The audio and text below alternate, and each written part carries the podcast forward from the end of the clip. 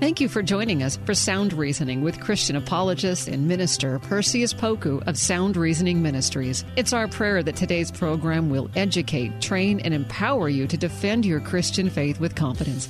Perseus has his bachelor's in history and a master's degree in apologetics. We hope you enjoy this time of equipping so that you can answer questions to defend your Christian faith effectively. Now, here's Perseus Poku on Sound Reasoning.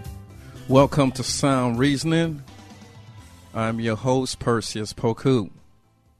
On today's episode, uh, was led to discuss the topic, the problem of evil.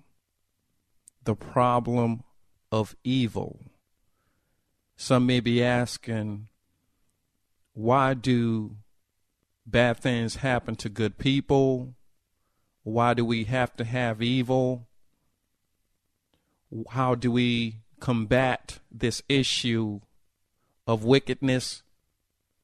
And as we read the headlines and as we look at the world around us, especially in the United States, this nation is hemorrhaging and this nation is suffering from a bad case of sin. And the only antidote for sin is the blood of Christ. When I heard the report about the senseless murder of innocent blood being shed inside of a church, it reminded me that uh, God has a plan. And God allows certain things to happen for us to learn lessons from them. I can't fully explain why certain things happen. Uh, some knowledge only belongs to God alone. But I will say this that the only way we can combat evil effectively is not by good works, but it is by the blood of Christ. And when we look at the Bible, the Christian worldview makes a lot more sense than a secular worldview. Humanism would have us to believe that we can solve the problem of evil through our intellect and through the cerebral process and prowess. And I'm here to tell you that you can be the smartest person on earth but if you don't know Jesus, you haven't learned much. And then we won't overcome evil by being the strongest person, by being the world's superpower. We will not combat evil through wars. We, we are not going to combat evil by how much we can lift. We're not going to combat evil by intimidation. If we want to effectively deal with evil, we must surrender to our Creator by the way of Jesus Christ. And before we get going, I think it is necessary for us to define what evil is. And evil is really a degradation of the good. Evil can be defined as a corruption of the good. Scripture tells us that everything God made was good. But when sin was brought into the world, it tainted the goodness. So the good corrupted is evil. Let me say it again. Evil is a corruption of the good. And evil does not exist outside of having the good that God created. Evil, as explained by some, it's like rust, R U S T. Rust does not exist by self. Rust exists when there's metallic properties. And when that metal is corrupted, it produces rust. Likewise, evil is birth due to a corruption of the good. Let me try to further distill this. God made humanity, and when He made human beings, it was good. But when sin entered into the world, it impacted the good. And because man created humanity with a will factor, W I L L, we have free will. And because we have free will, the potential for evil exists because of the fall. So, in other words, a person can be ontologically good. All of us are ontologically good, meaning that uh, uh, by ontology, that means your nature. Nature is a human being. Everything God created is good, including human beings.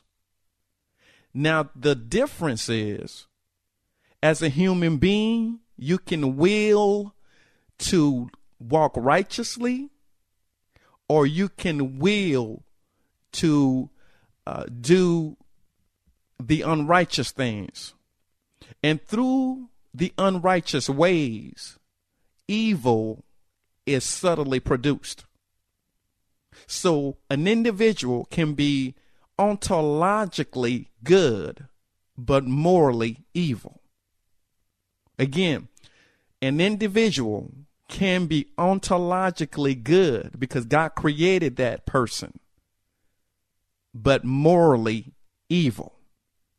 And evil, again, is a corruption of that good ontology. And when we use that word ontology, it can be used of God, ontologically speaking. God is perfect. God is uh, immutable. God is divine. God is infinite. God is eternal. God is omnipresent. God is omniscient. When used of God, we talk about perfection. And God also has a will, but God's will is uncorrupted. God has perfect will. God wills to love himself. And when we talk about the will, we also uh, uh, uh, uh look at it this way the will is the inclination by a rational agent towards a desired goal.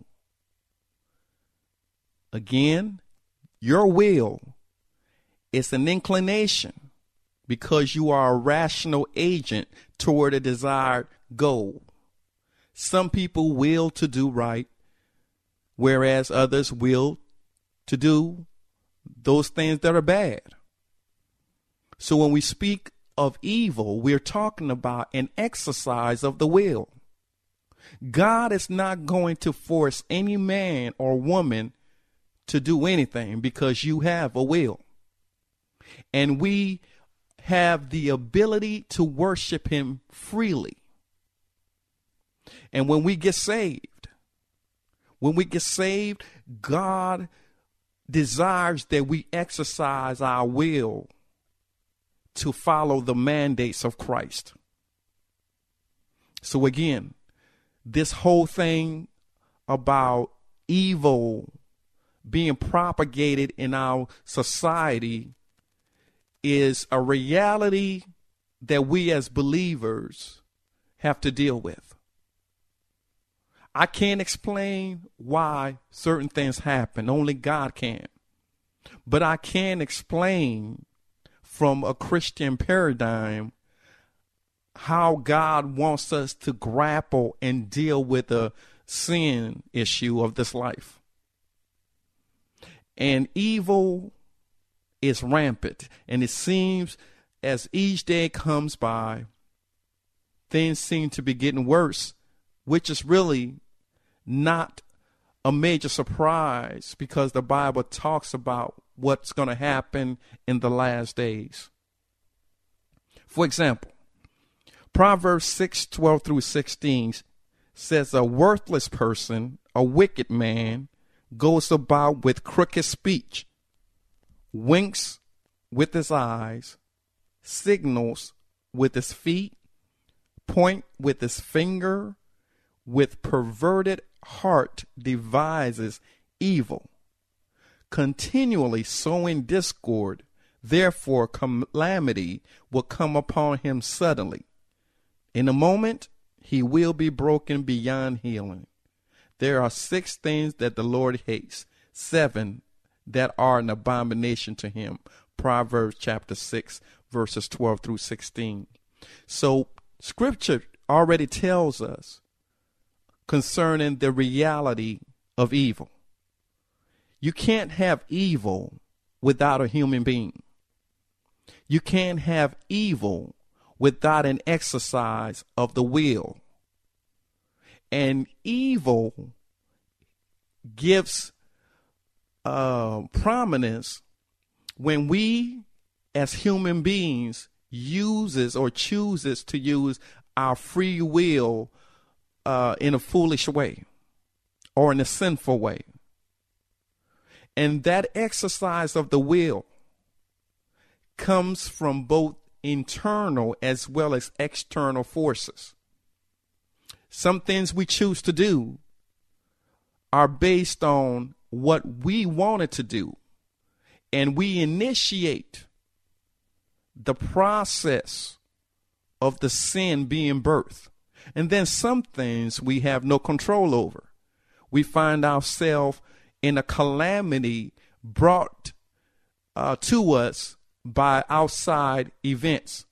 When we look at the story of Job, Job did not initiate his trial, but yet God saw fit that he would have to go through a trial. And when we look at uh, Job's response, Job had ups and downs. But yet, Job did not get to the level where he initiated or put his will into action to produce evil. When I uh, read the story of Joseph, when you read the story of Joseph and you look at uh, the narrative dealing with Potiphar's wife, some translation uh, worded this way when, when Potiphar's wife made advances toward Joseph, Joseph said, How can I do this wicked thing against my master? Joseph wanted to please God and he exercised his will for righteousness versus unrighteousness. Potiphar's wife was another story. She unwisely used her will for bad. So when we talk about evil, we're not talking about evil in a vacuum. Sin is uh, through human beings.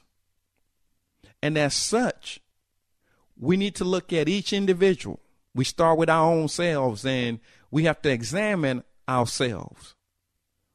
How are we actualizing the will that God gave us? And some things are conceived according to Jesus. And that's why I love the Lord. Uh, there's nobody better at, diagnosing the human condition than God Himself by the way of Jesus Christ. Jesus tells us that uh, sin, when it's conceived, is a sin. Just because you haven't actualized it doesn't mean that it's not a sin. And many of us have thought about certain things and have conceived it in our hearts. We never got an opportunity to actualize it, but we need to repent from the things that we've been thinking. Some things we know are wrong. And the Holy Spirit, He's able to let us know that we've gone too far. He's there to let us know that we shouldn't be thinking a certain way. And if we don't have the Holy Spirit arresting our emotions and intellect and uh, giving boundaries to our will, then we are susceptible to sinning and not just sinning, but sinning egregiously, which is wickedness. Wickedness is a degree of sin. And sin, all sin fall in the same category. There are different consequences, but a sin is a sin. And so when we look at evil, which is a corruption of the good, then we have to ask ourselves what are we going to do to try to combat this movement of evilness? We know that our enemy, Diablos, the devil, uh, he's at work constantly trying to get us to remove our allegiance to God. And when we look at the amount of evil, when uh, individuals create bombs and uh, place them in the midst of innocent people and lives are lost, the enemy wants us to become bitter to the point where we choose hate over love. The enemy wants us to lose sight of the God that we serve by focusing in on the calamities that exist around us. And God is saying, Greater is He that is in us than He that is in the world. And if we want to deal with evil effectively, again, that's the key word, effectively, then we have to first do what God has called us to do. We are ambassadors for the Lord Jesus Christ. We are co laborers for the Lord Jesus Christ. I strongly believe with all my heart that if each one of us as believers would take our relationship with God seriously, then we can witness to our neighbors, we can witness to our family members, and help them to not get to the point where they're thinking about doing something so evil. If we can share the gospel and give people an opportunity to get their minds transformed according to Romans, once we get saved, once someone accepts Christ, our minds are transformed. Be transformed by the renewing of your mind that you may prove that good and acceptable and perfect will of God which is your reasonable service. And I'm paraphrasing Romans 12. If I do my part, if you do your part, if we plant and we sow, if we uh, uh, water, God to give the increase.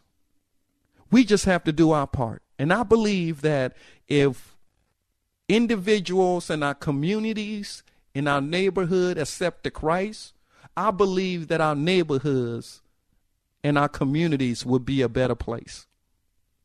I believe that the antidotes or the remedy to combat evil is Jesus Christ.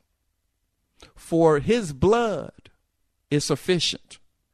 And if you and I do what we're supposed to do, if we prepare ourselves to give each man to give each woman a reason for the hope that lies within us, doing it with gentleness and respect. I believe that our society will look a lot better. So we shouldn't throw up our hands.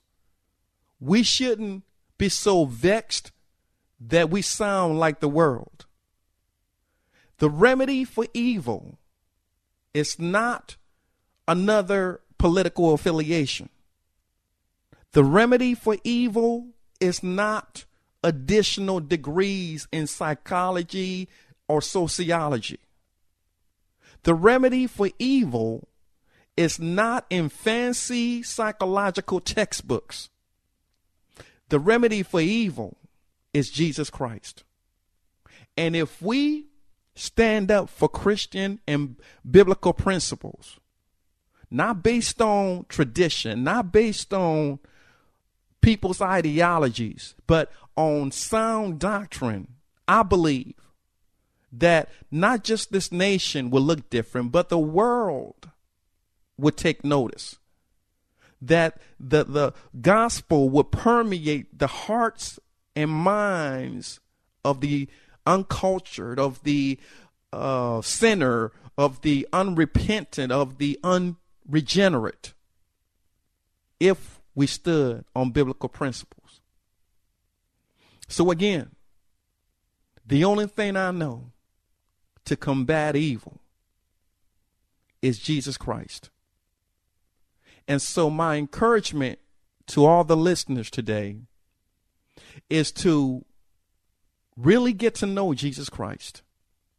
And then, if Jesus is sufficient, if his claims are dependable, if the gospel is authentic, then we have to share it without reservations. Then we need to proclaim it without equivocation. Then we need to tell it without being ashamed. And God would do the rest. If we think about the multiculturalism of this society, and how everybody have their own ideas on how to bring about peace, joy, and happiness. The only path, the only prescription that's going to work is that of Jesus Christ dying on a cross, offering salvation to every man and woman. And if we as Christians would report the good news and not compromise, God is calling all races. God is calling all genders. God is calling all ages. Evil has no limits. The devil is using individuals on a daily basis to commit atrocities, but we can't be scared. We have the antidote. I pray that you take what you have, which is the gospel, and share it boldly with others, that evil may not have uh, a great effect on us to the point that we become paralyzed.